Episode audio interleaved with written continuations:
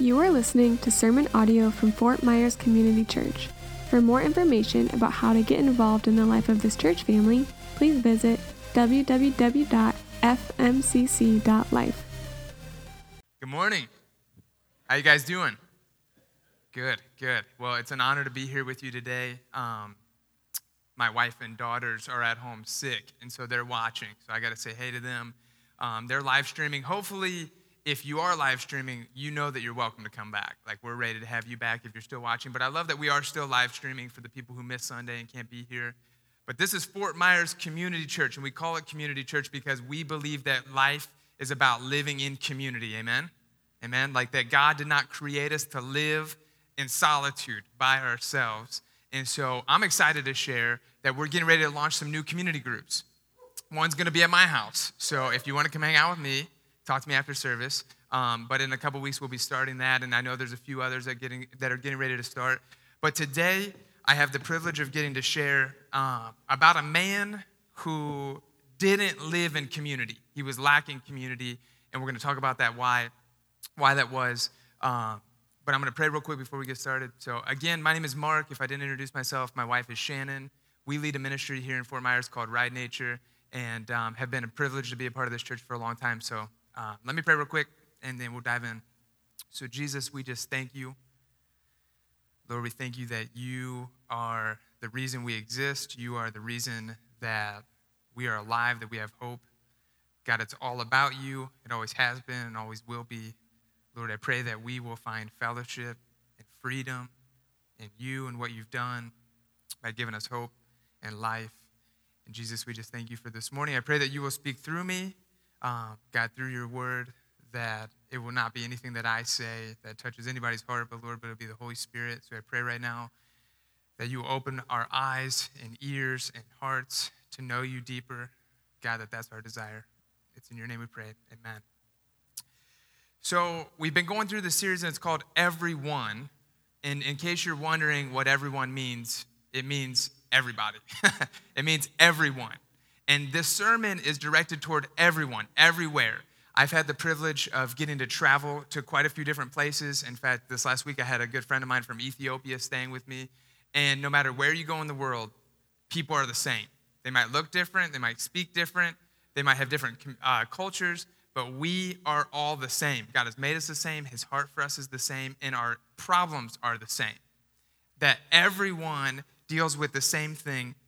And so the series um, that we've been going through, what I love is, is it's relatable to everyone. It's not just for some, but it's for everybody. And so I don't know about you guys, but each time I read through the Old Testament, I get frustrated. Like, actually, at sometimes angry. Um, each year, I make the resolution. I'm like, I'm going to read through the Bible in one year.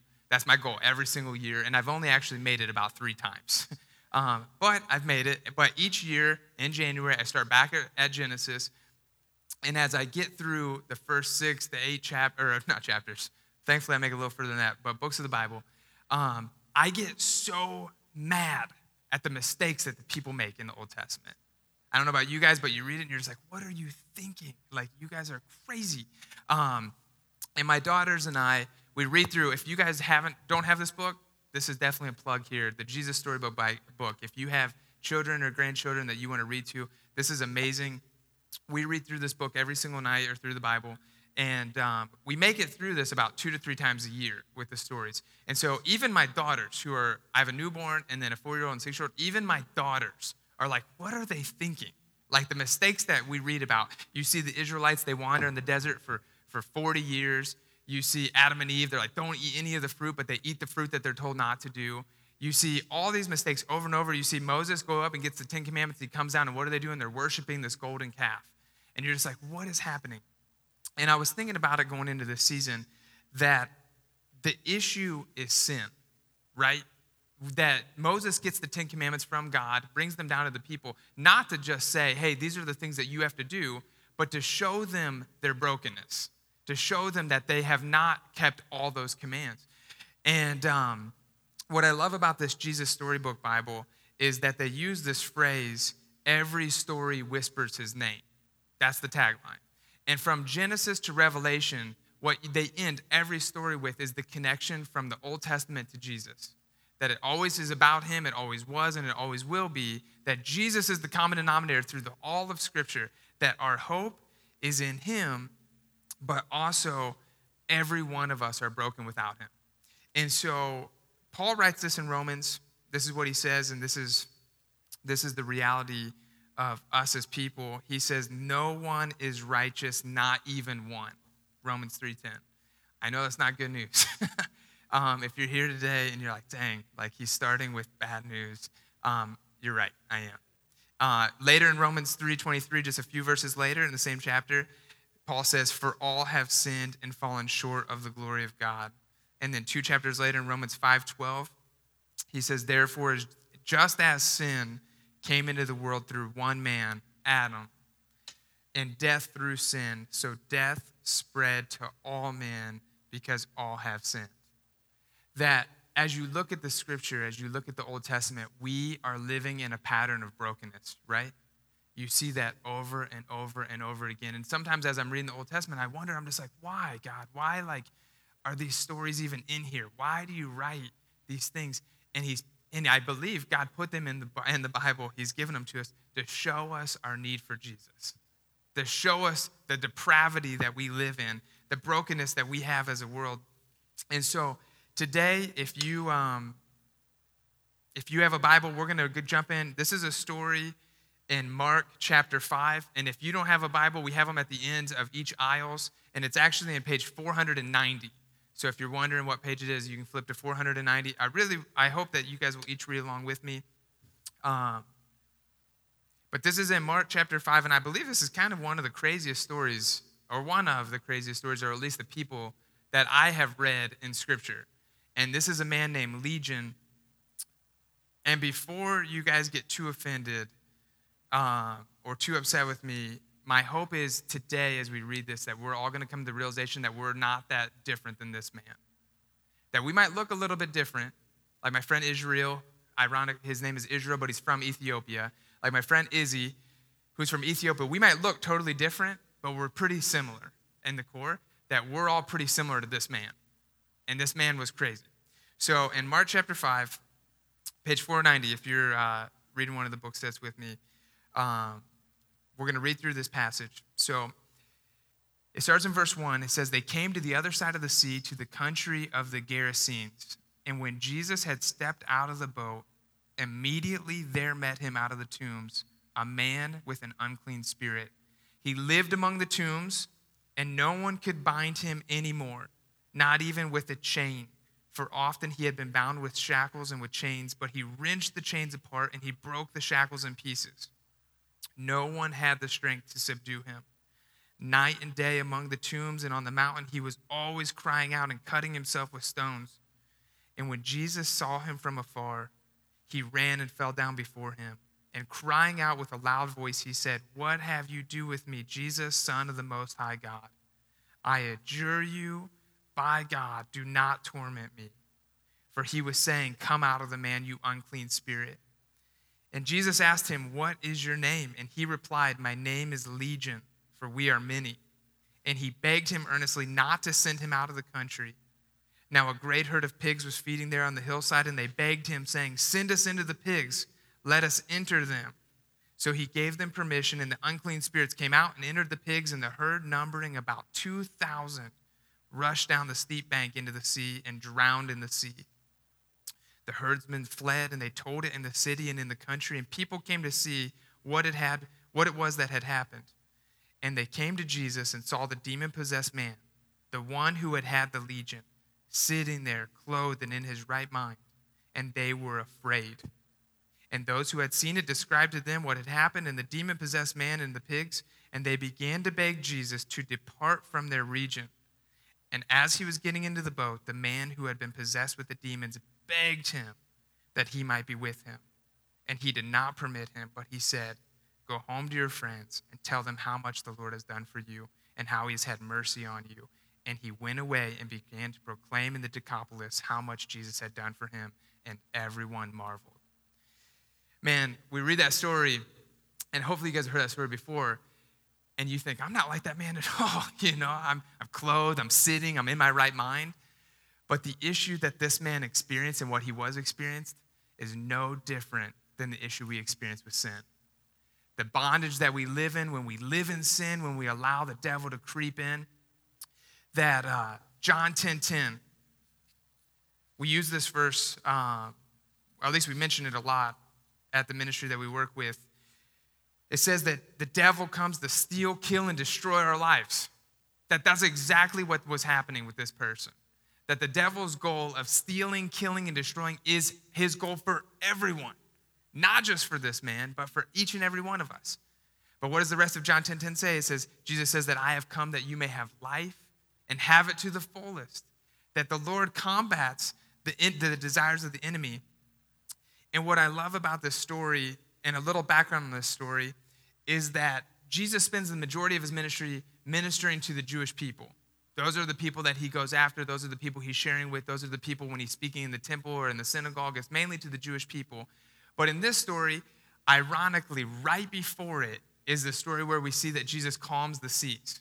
If you guys know what I'm talking about, he's sleeping on the boat and they're sailing across the sea and the big storm comes and his disciples wake him up and they say, Jesus, we're going to die. We're going to die. And Jesus says, he says, be calm. And the sea gets calm.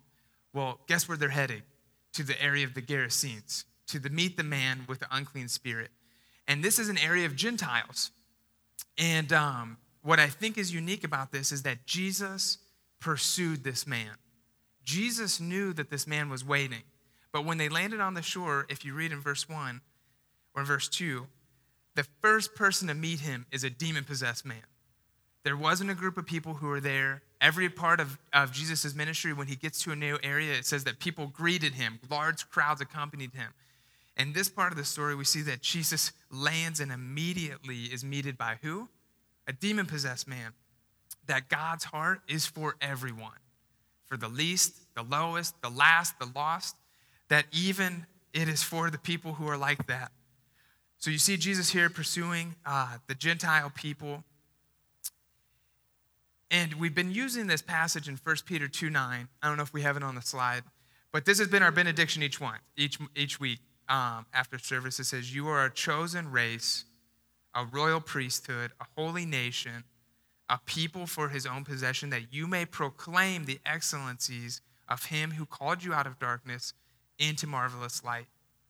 When I think about this passage, like literally I think this is this man's testimony, who out of mercy was called out of darkness. I mean, I can't imagine a darker place to be living among tombs in a cemetery, uh, literally cutting himself, breaking chains, living in darkness.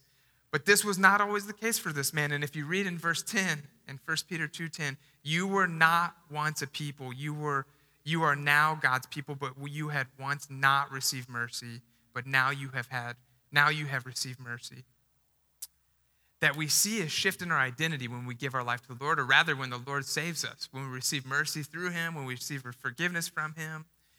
That our identity shifts, that this man, when Jesus reaches out to him or asks him, he says, what is your name? The man replies, my name is Legion. That was not the man's name. But the demon speaking in him say, my name is Legion. But afterwards, he's never referred to as that anymore. That when the demons are cast out, that we see his name and his identity shifts. And so just as John ten ten, we should, we read that before, that the enemy wants to steal, kill, and destroy our lives. The demons beg, right? They beg Jesus, please don't cast us out of this man. And what does he do? He casts them into the pigs. Over two thousand. When you read that, you're just like, wow, that's wild.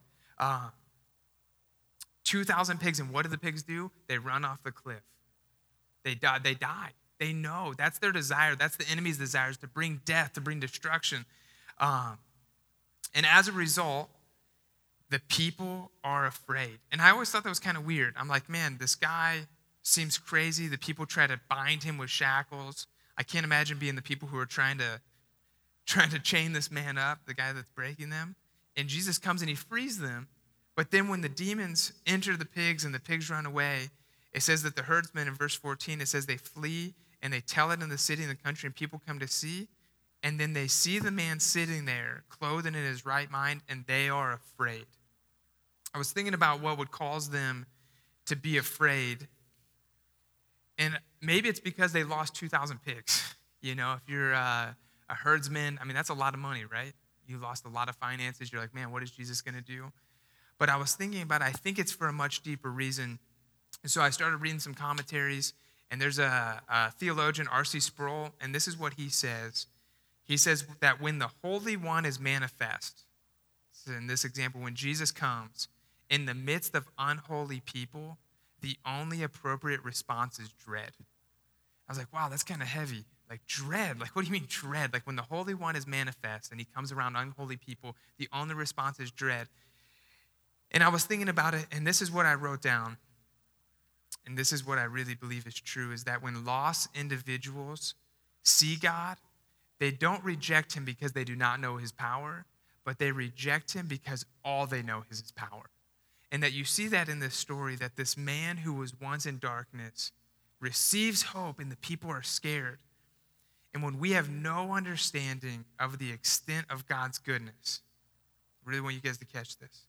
When we have no understanding of the extent of how good God is, which was displayed through his mercy and grace, that this man did nothing to earn his salvation, to receive mercy. He didn't work for it. He didn't earn it. He didn't deserve it. This is the beauty of the gospel. This is one of the pillars of our uh, five solas that we believe as a church, that it's through grace alone that we are saved. That when we, when God's goodness is displayed through his mercy and grace by offering forgiveness through his son, we have no option but to tremble in fear, because our unholiness cannot bear the presence of his holiness. This is the thing that separates us from God. This is the very thing that doesn't allow us to go to heaven if we don't have a relationship with God. Uh, that First Peter two nine tells us that our identity is different if we have hope in Christ. That if we receive mercy, if we receive forgiveness, our identity shifts. But when our identity is still the same, that when we live in sin, when we live in darkness, that we might not look as crazy as this man named Legion, but our problems are the same. And so my hope and prayer for you today is that we all come to the understanding that we are like this man. But the question is, is which side of his life are we like? Are you living in darkness? Are you living in sin? Are you trapped? Or are you living in freedom? Has your identity shifts? Has your identity, like Legion, changed from, from something that was inside of you that was speaking to something that is different, that's received mercy? That when we are living in bondage, that we are stuck, sad, sick, lost, but that when we have been set free, that we're clothed, that we're living in our right mind, and that we've been set free and we've received hope in Christ, right? And so this is this is my favorite part of this whole story, and this was when, when Bill had asked me to share on a topic of everyone. I think this is the goal for this series, is that everyone hears the hope in Christ. And so in verse eighteen, you see this man, and this is what it says. As he was getting in the boat, talking about Jesus, the man who had been possessed with demons begs that he might be with him, begs that he could go with Jesus. He's like, let me come with you. And if you were him, I'm sure you can imagine this, that there would be fear inside of you of returning back to that same life, to going back to the brokenness, to going back to being all alone, to being going back to solitude, that there's fear within him. But what is Jesus' response? He says, no, you cannot come with me. And I was thinking about John eight thirty-six, and this is uh, what, what he says. He says, whom the Son sets free is free indeed. That when we've received freedom in Christ, we are free. We are free. We don't have to continue to live in our old life. But Jesus says, go home, go to your friends and tell them how much the Lord has done for you. That his response to him is to not get on the boat and set sail, but it is to go. Just like the Great Commission, right? When Jesus says, all authority in heaven and earth has been given to me, therefore go and make disciples of all nations, that God has given us work to do.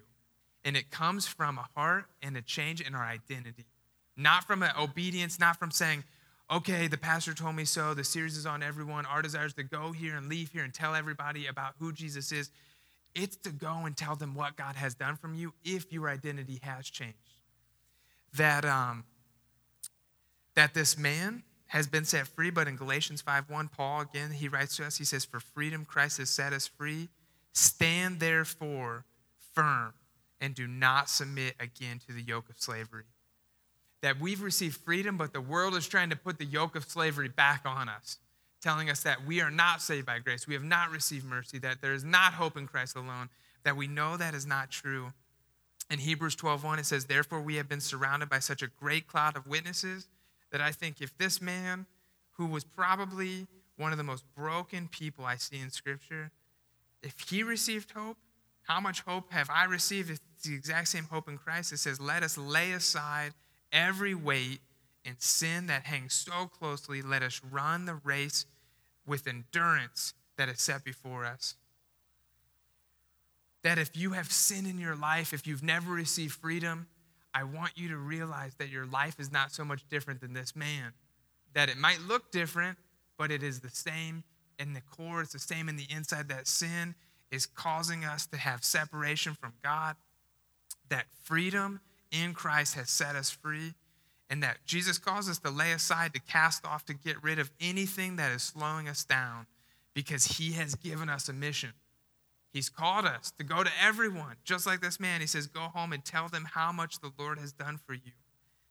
And he leaves, and it says in verse twenty, he went away and he began to proclaim in Decapolis, which is the ten cities all around there, how much Jesus had done for him, and everyone marveled.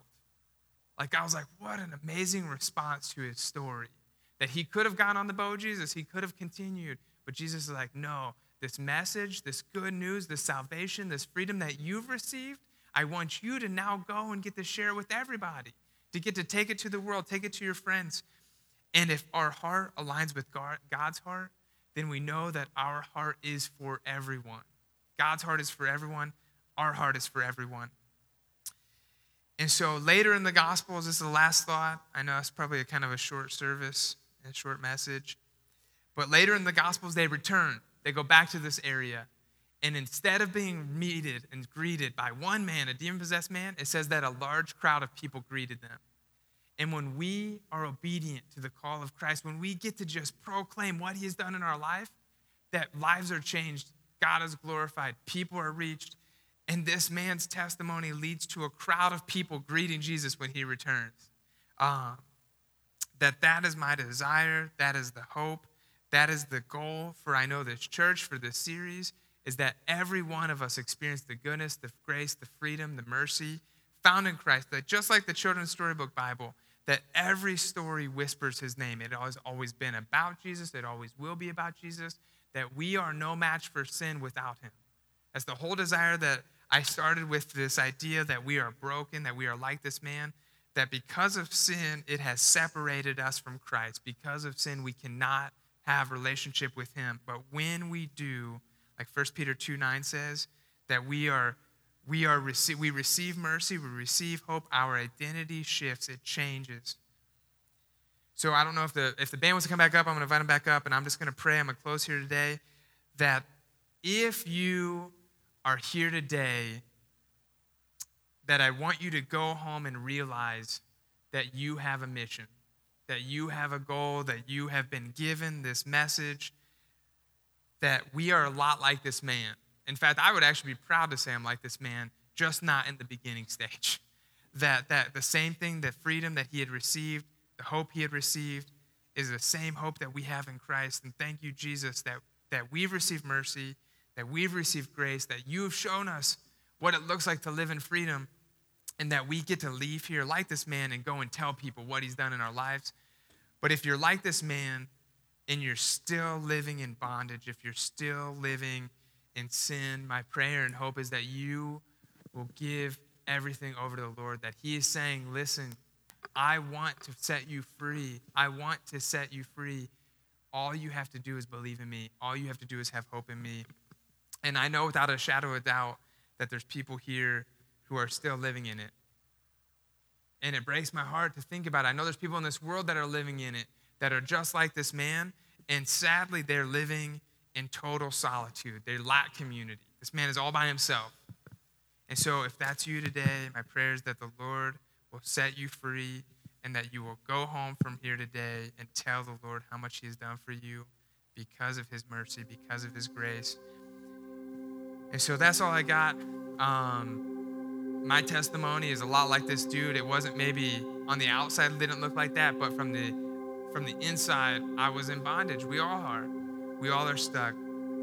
And so Jesus sets us free, amen. Um, so I'm going to close in prayer. Jesus, we just thank you.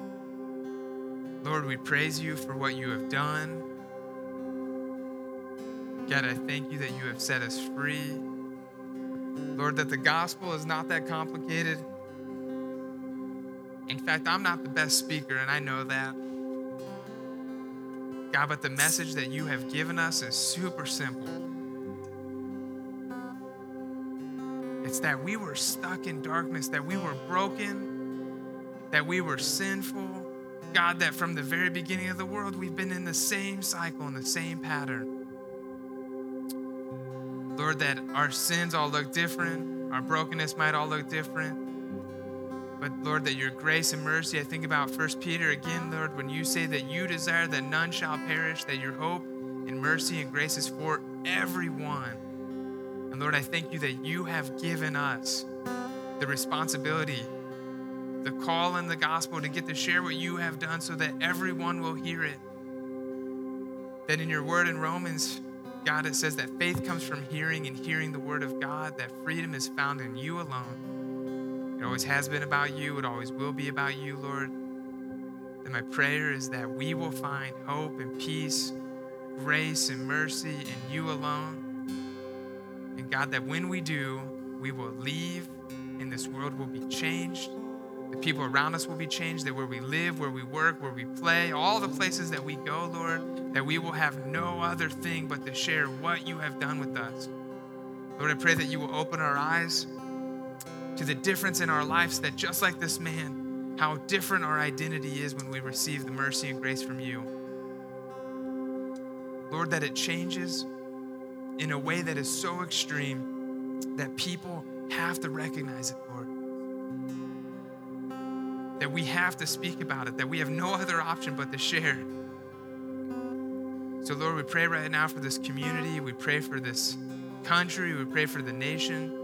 We pray for all nations around the world, Lord. We thank you for those around the world that are sharing your good news, that are sharing the gospel, that they're sharing nothing more than what you've done, Lord, that when we worship, we evangelize, and that we evangelize through worship. And God, that we get to share the things that you have done in and through our life, Lord, because of what you've done. So God, I pray that today, tomorrow, and the rest of this week, we will leave here excited and so thankful because of the grace that we found in you, Lord. Oh, Lord, I pray that our heart will break for the lost, that we will go to the places just like you, Lord, that when the enemy brings opposition like we see right before this passage, God, that we will fight against it, that we'll speak against it, that we'll go back to your word, that we'll remember the truth of who you are, God, that we'll keep fighting forward, keep pushing forward, Lord, that until every ear hears, Lord, that we will continue to speak and continue to share and continue to go to the ends of the earth, Lord, to share who you are, how good you are, how great you are, God. Lord, I thank you for today. I thank you for the opportunity and the freedom that we have to worship publicly. God, we thank you. We praise you. It's in your name we pray.